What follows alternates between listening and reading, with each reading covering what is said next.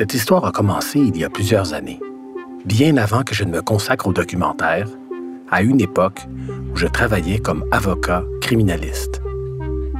En étant à la cour presque tous les jours, à un moment donné, j'ai réalisé que les personnes que je voyais défiler comme accusées, pour la plupart, c'était juste des gens qui allaient pas bien.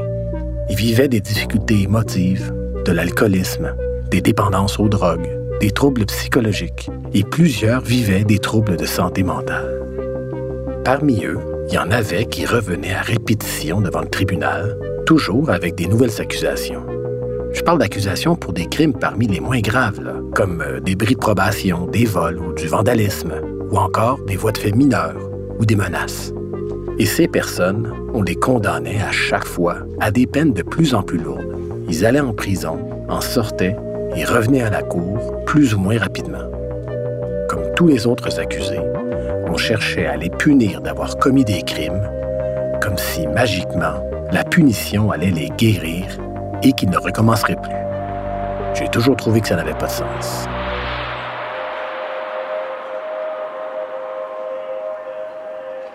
Je vous le dis tout de suite, dans cette série, on ne cherchera pas à élucider un meurtre, puis on traquera pas un méchant criminel dans une enquête extraordinaire.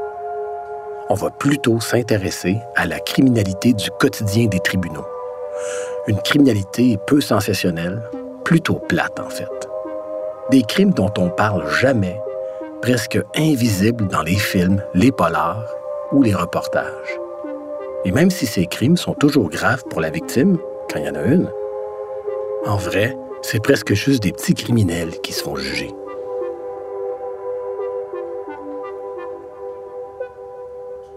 Je m'appelle Philippe Miquel et je vous invite à explorer ce phénomène avec moi. Bienvenue dans les portes tournantes. Cette série documentaire raconte, entre autres, l'histoire d'un homme dans la quarantaine. Nous l'appellerons Éric. C'est sa mère, que nous appellerons Suzanne, qui me l'a fait connaître. J'ai connu Suzanne il y a quelques années. J'avais été embauché comme recherchiste pour une série télé sur la justice. On s'intéressait à la réalité des membres de la famille de détenus. De fil en aiguille, Suzanne est devenue une de mes proches collaboratrices pour cette série. Grâce à elle, je suis allé rencontrer Éric au neuvième étage de l'aile psychiatrique sécurisée de l'hôpital Hôtel-Dieu de Sherbrooke, où il était détenu pour une évaluation médico-légale à la demande de la Cour.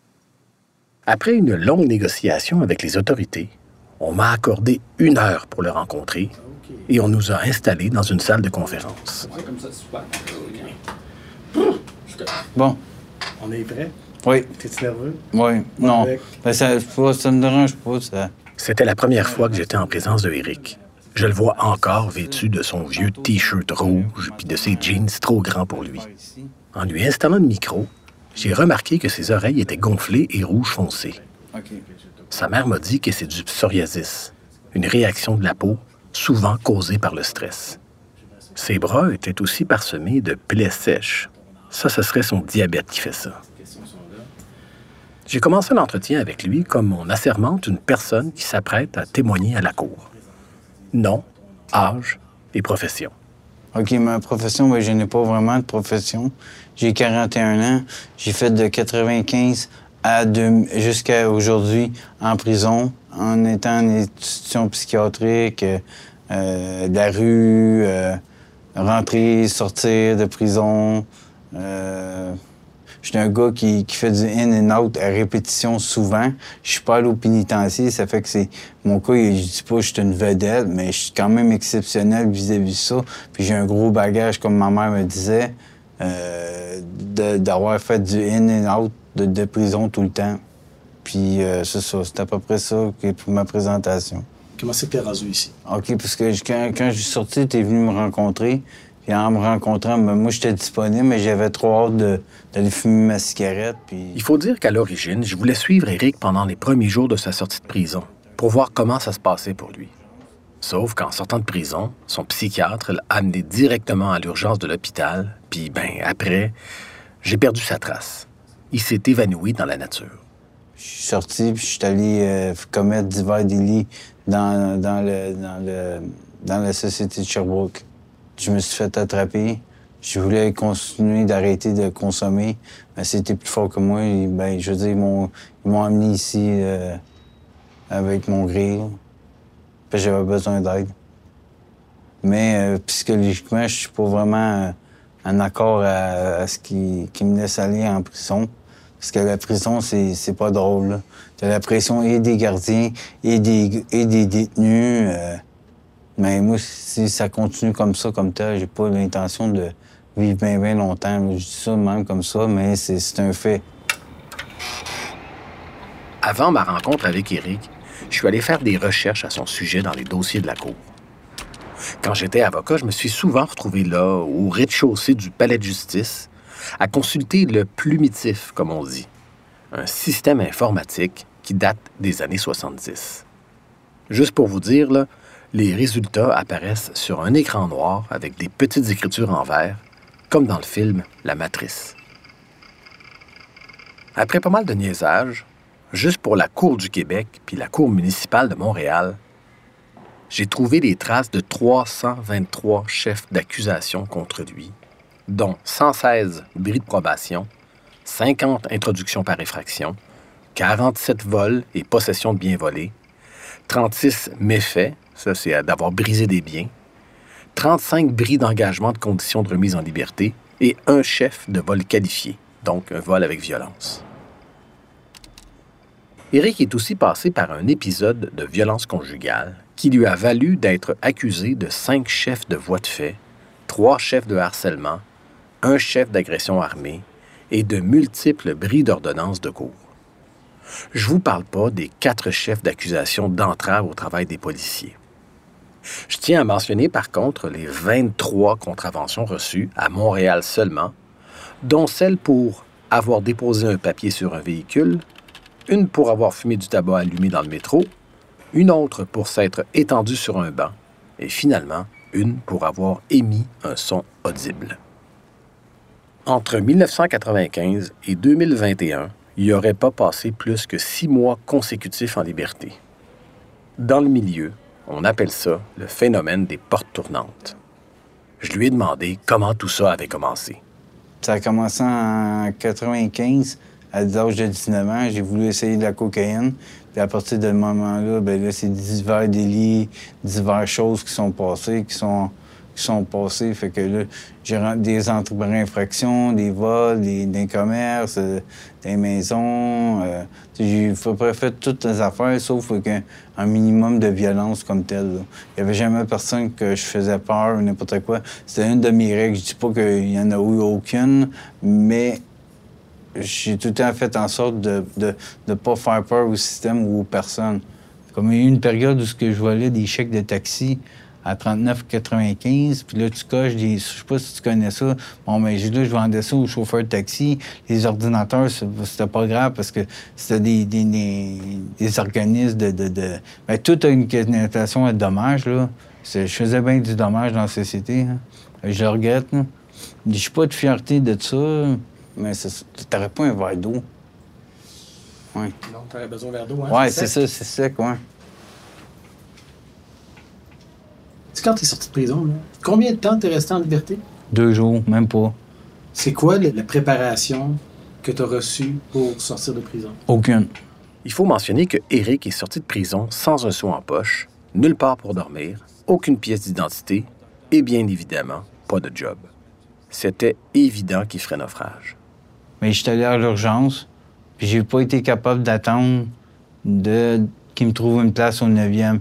Fait qu'après ça, ce que j'ai voulu faire, c'est, euh, m'en aller triper. Là, je regrette aujourd'hui, mais euh, là, j'ai plus d'options comme telle. Au moment de commettre ces délits-là, ton jugement mental, comment tu le qualifierais, toi? De très impulsif d'avoir de, choisi des places où il y a des caméras. Je dis pas que je voulais. Je voulais pas passer comme une.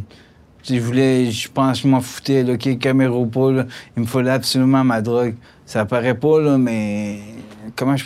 C'est tellement impulsif que j'ai tellement le goût d'arracher des portes, puis ça devient de plus en plus frustrant.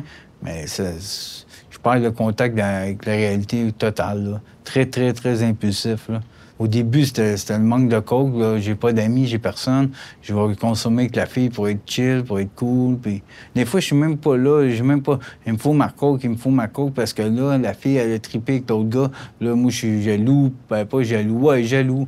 Parce que là, elle, s'entend plus avec le gars. Mais tu sais, là, je me rends compte que euh, le gars, il a plus d'argent, il travaille. Mais je me rends me rends pas, il est en train de se faire vider. Fait que là, j'ai dit, bon, vu qu'il se fait vider, il m'a défoncé une porte, il m'a fait 300-400 parce que pour moi, c'est facile.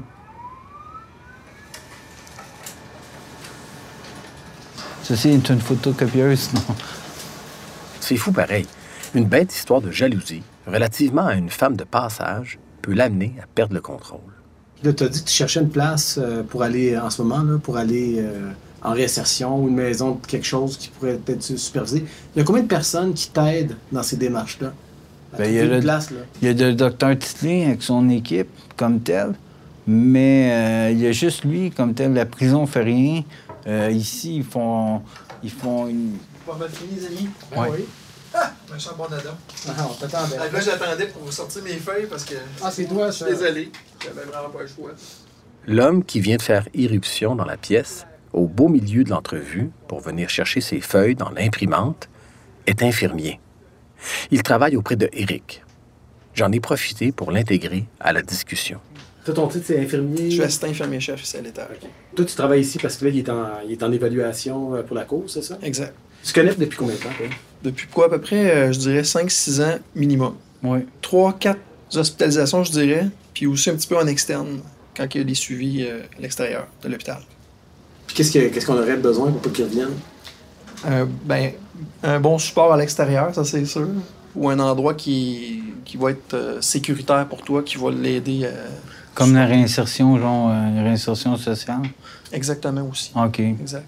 Comme penses? Ouais, exactement. tu sais. Ouais. Des endroits, des temps d'attente de des fois 3 mois, 6 mois, donc... euh, Parce que quand je suis sorti de prison, je suis sorti trop vite. J'étais avec le docteur Titley, il m'a gardé à l'urgence. Je suis ressorti quand même assez vite. Il aurait fallu que, que, que j'aille pas de cette permission-là, mais c'est encore là, j'étais libre, c'était légal, je pouvais m'en aller. Mais euh, comme la réinsertion comme telle, là, les trois réinsertions en, en fin de la, de la feuille que j'ai, euh, je peux pas y aller parce que je recommence le, le processus judiciaire. Ouais. J'avais demandé à Pamela une réinsertion, une réinsertion. Elle me dit Ouais, tu vas aller à Pavillon Saint-Georges. Puis je l'ai achalé, puis elle m'a jamais envoyé en, Mm. en réinsertion. Fait que c'est peut-être ça qui a fait que. Que je- récidivé. Que Ouais. Ah, parce que je l'avais très impulsif, puis je perds la mémoire, puis, puis je décide de. C'est ça que je disais, je dis, je perds la mémoire comme tel. Puis le, le- qu'est-ce qui. Les seules questions, ils demandent ça, tu- si je suis apte à comparer. Je suis apte à comparer. Mais psychologiquement, lors des moments des faits, j'étais pas. J'étais pas en. J'étais impulsif, là, je descendais, il fallait que j'aie un corps de coke, un corps de coke. Tu sais aussi que si jamais il n'y a plus rien puis t'as as besoin, tu peux venir aussi à l'urgence. Il y a des actions qu'on fait des fois, mais en même temps, il y a toute la, la- consommation. Pour moi, la, personnalité de consommateur, c'est difficile. Puis on, les traite comme des voleurs ou des gens qui ont. Mais en fait, le problème, c'est la consommation. Il y, a un, il y a un trou, il y a quelque chose qu'il faut remplir d'autres choses, de musique ou de, Ouais, de la musique, ça prend une passion. de, travail, de faire quelque chose, de même si Ça, du travaux, bénévolat. du bénévolat, euh, Comme en bas, ben c'est ça, vous avez en bas euh, du bénévolat aussi. des activités, remplir sa vie de d'autres choses qui est positive, exemple. Que Puis ça change. Parce que moi, j'ai commencé, ben, pas à changer, mais juste le fait de, des- des activités, puis de voir que tu t'impliquais plus que professionnel. Tu sais, il y en a qui se mettent une barrière, mais toi, tu t'en mets pas. Tu t'en mets, tu respectes les règlements, Ouais, puis tout. Mais tu t'investis humainement. euh, c'est ça qui est touchant au cœur, là, de, de voir quelqu'un qui aime son métier Ben, comme c'est tel. gentil de dire ça. Mais Ouais. merci beaucoup. Il n'y a pas de problème. J'apprécie, j'accepte. OK. Je sais pas si ça va m'aider à cours demain.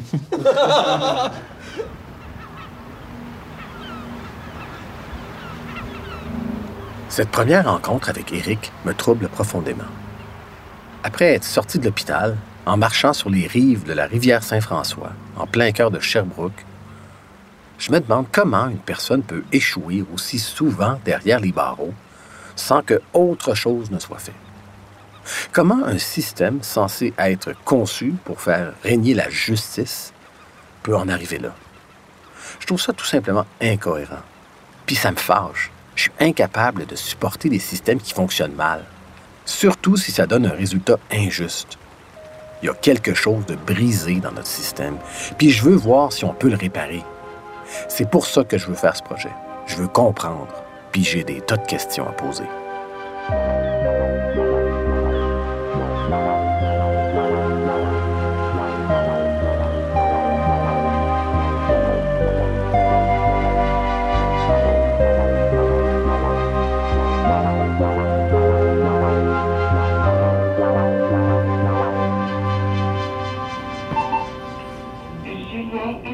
Commencer, je vais aller rencontrer le docteur Titley. Apparemment, c'est le seul qui essaie de l'aider pour le moment.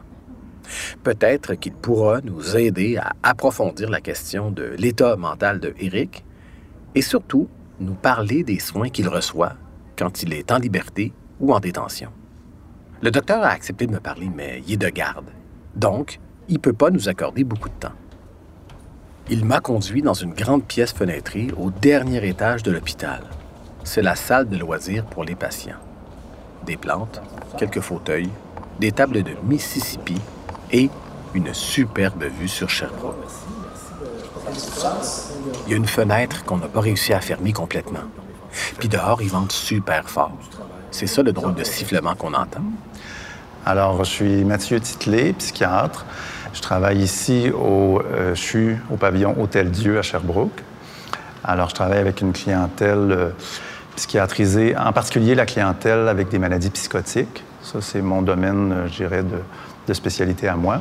Et en particulier aussi le suivi intensif en communauté, avec une équipe d'intervenants qui se présente régulièrement chez les gens dans leurs appartements pour leur offrir du soutien. C'était évidemment un peu délicat pour le docteur Titley de parler d'un de ses patients comme ça, même si lui et moi, on s'était assuré que Eric était d'accord avec la démarche. Je l'ai connu il y a quelques années, pas des tonnes, deux ou trois ans peut-être, je pense. Mais en fait, ce qui est particulier avec lui, c'est que euh, a été euh, quand même plus souvent en détention que dans un suivi actif avec moi. Il est passé par l'hospitalisation chez nous déjà, donc il certaines problématiques de santé mentale peuvent être assez sévères par période. Évidemment, plus sévères lorsqu'il consomme abondamment des drogues.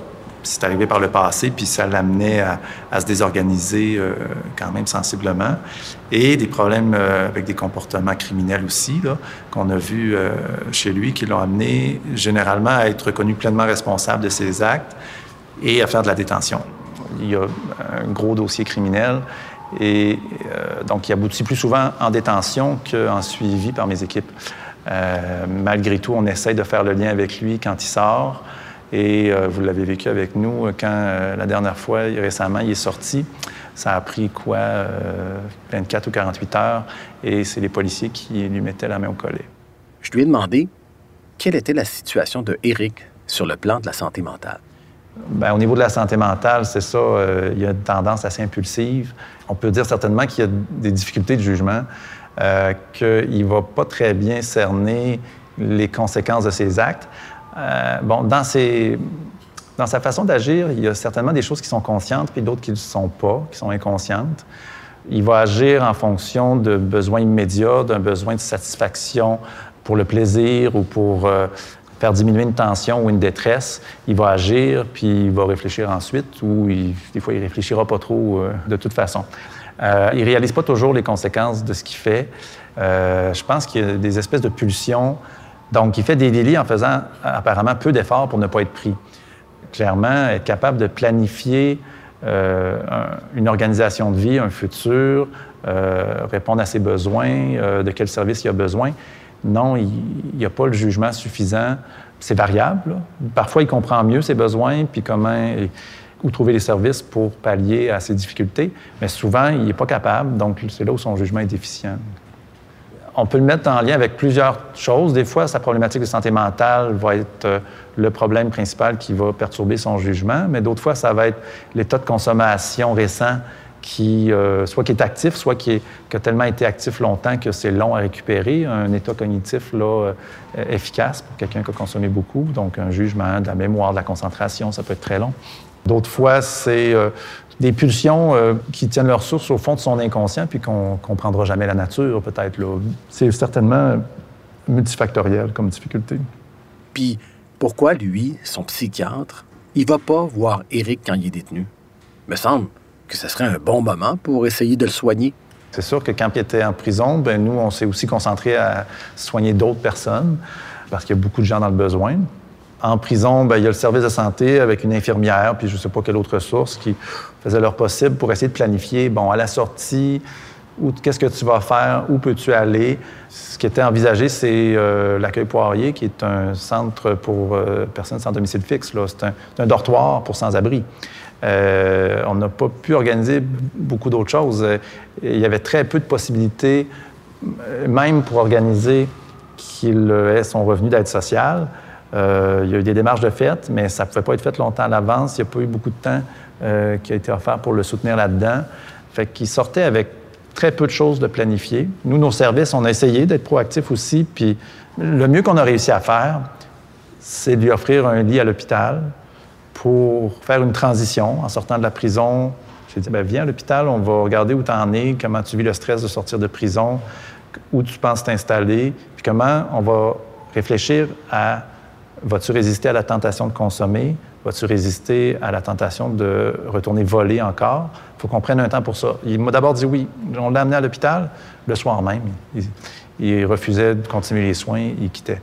Ça ne nous a malheureusement pas surpris, on le craignait, parce que, bon, nous, on le connaissait depuis quelques années, on avait déjà vu ça se produire et on connaissait de son historique plus ancien que c'est le jour de la marmotte. Euh, c'était une répétition de ce scénario-là encore. On a aussi prévu, on l'a mis sur une liste d'attente pour une ressource d'hébergement, euh, un pavillon, ce qu'on appelle dans la catégorie ressources intermédiaires, c'est-à-dire un milieu pas mal supervisé, pas mal encadré, avec euh, une structure importante. Ce genre de milieu-là, avec certaines caractéristiques précises qui nous sont bien utiles pour certaines clientèles, on les a en nombre très restreint. Puis ça peut prendre un an, deux ans des fois pour avoir une place. J'ai pas pu offrir ça quand il est sorti de prison, faute de place. Fait euh, s'est poussé.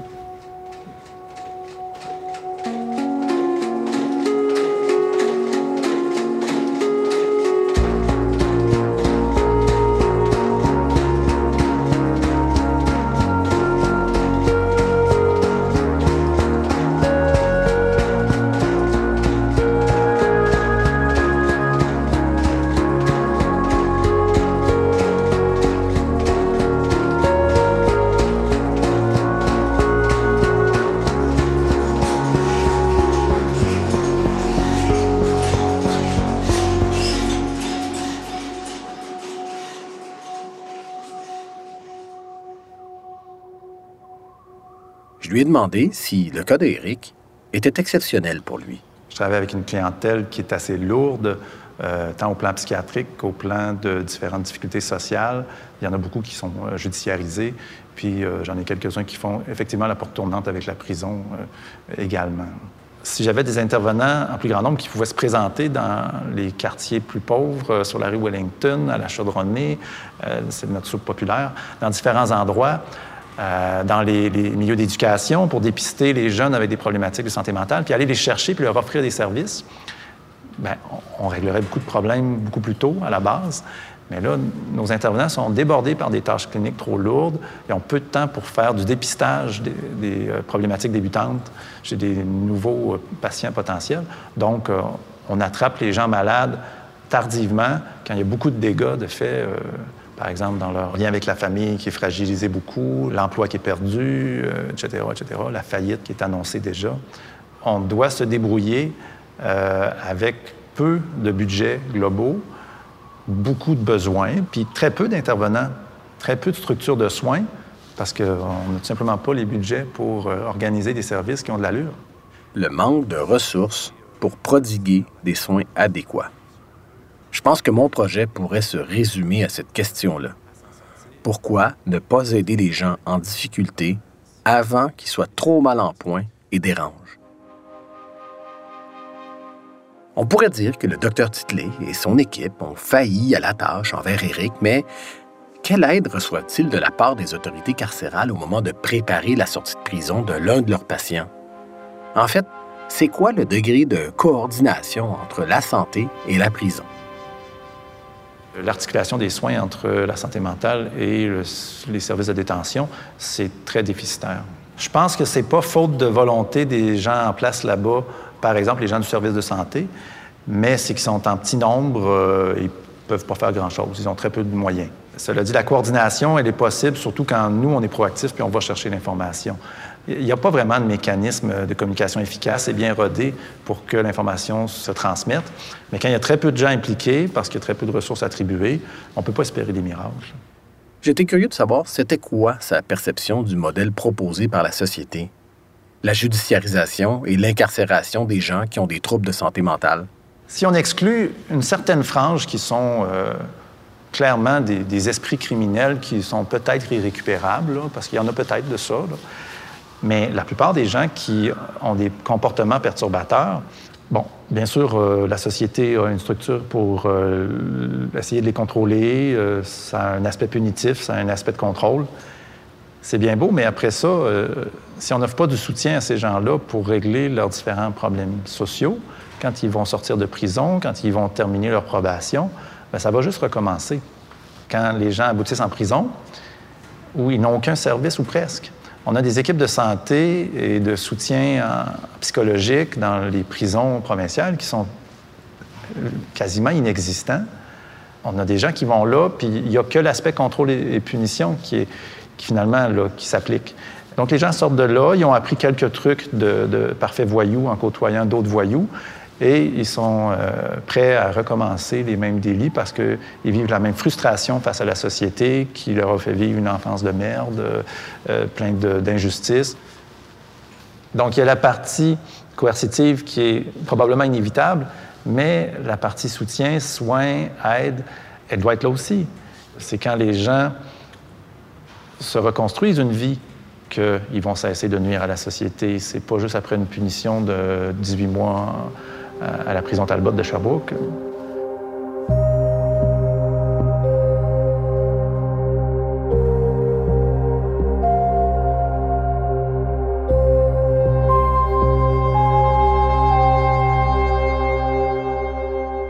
Vous devez sûrement vous demander, comme moi, il y en a combien des Eric au Canada? C'est quoi l'ampleur du phénomène des portes tournantes?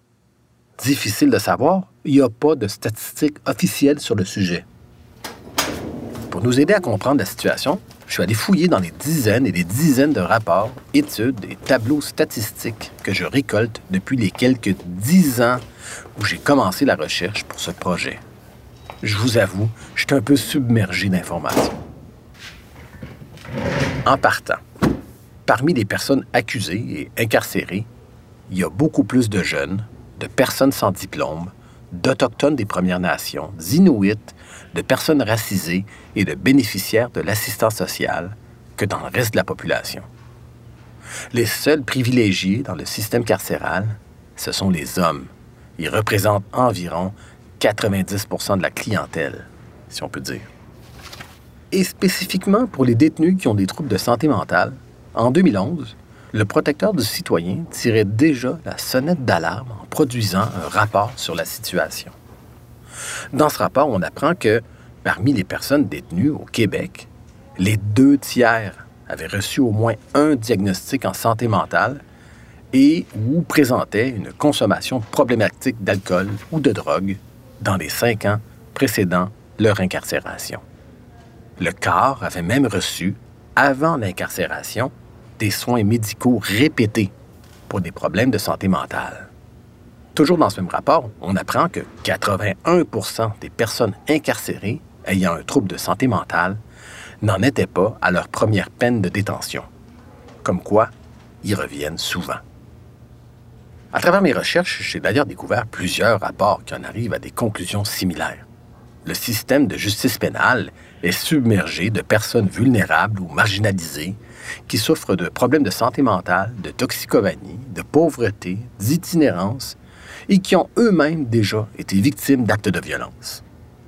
Je vous rappelle qu'au même moment, suite à un jugement de la Cour suprême du Canada, le fameux arrêt Jordan, des centaines, voire des milliers de causes criminelles sont interrompues parce que les délais devant les tribunaux sont trop longs et qu'en conséquence, des accusés, dont certains agresseurs sexuels et même des meurtriers, sont relâchés parce que le système judiciaire est engorgé. Et pendant ce temps-là, on embourbe le système avec des gens comme Eric.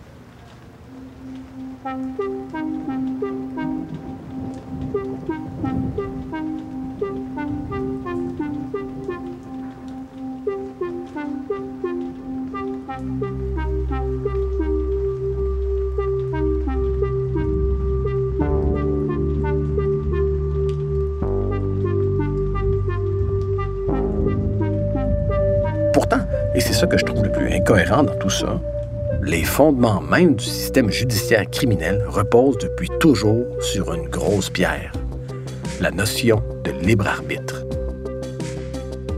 Quand on dit que l'humain est doué de libre arbitre, ça veut dire que l'humain est doué de raison, qu'il est libre de faire ses choix et d'agir rationnellement. Donc, s'il choisit de commettre une infraction, il choisit librement de faire un acte mauvais et la société peut donc le condamner et le punir. Mais plus j'avance dans mon projet, plus je me demande si, au fond, le système judiciaire serait pas en grande partie une grosse machine à condamner des personnes malades, vulnérables et marginalisées, sans vraiment donner tant de réconfort aux victimes.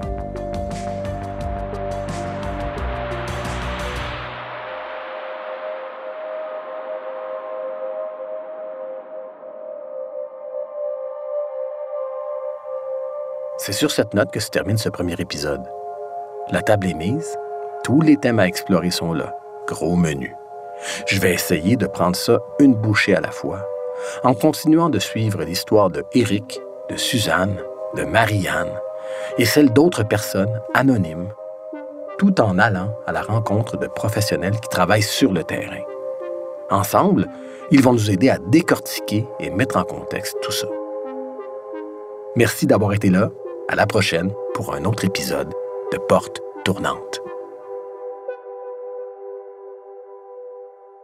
Cette série est réalisée et produite par Philippe Miquel. Conseil dramaturgique, Mathilde Béninus. Conception sonore, Marie-Pierre Grenier. Mixage sonore, Nata Huot. Musique originale, Jean-Olivier Bégin. Ce projet est rendu possible grâce au soutien financier du Conseil des arts du Canada et du Greenberger Center for Social and Criminal Justice. Je tiens à remercier du fond du cœur toutes les personnes qui ont participé de près ou de loin à ce projet. Pour des remerciements détaillés et pour approfondir chacun des épisodes, je vous invite à consulter porte-tournante.com. Porte Tournante est une production de Les Vues de l'Esprit.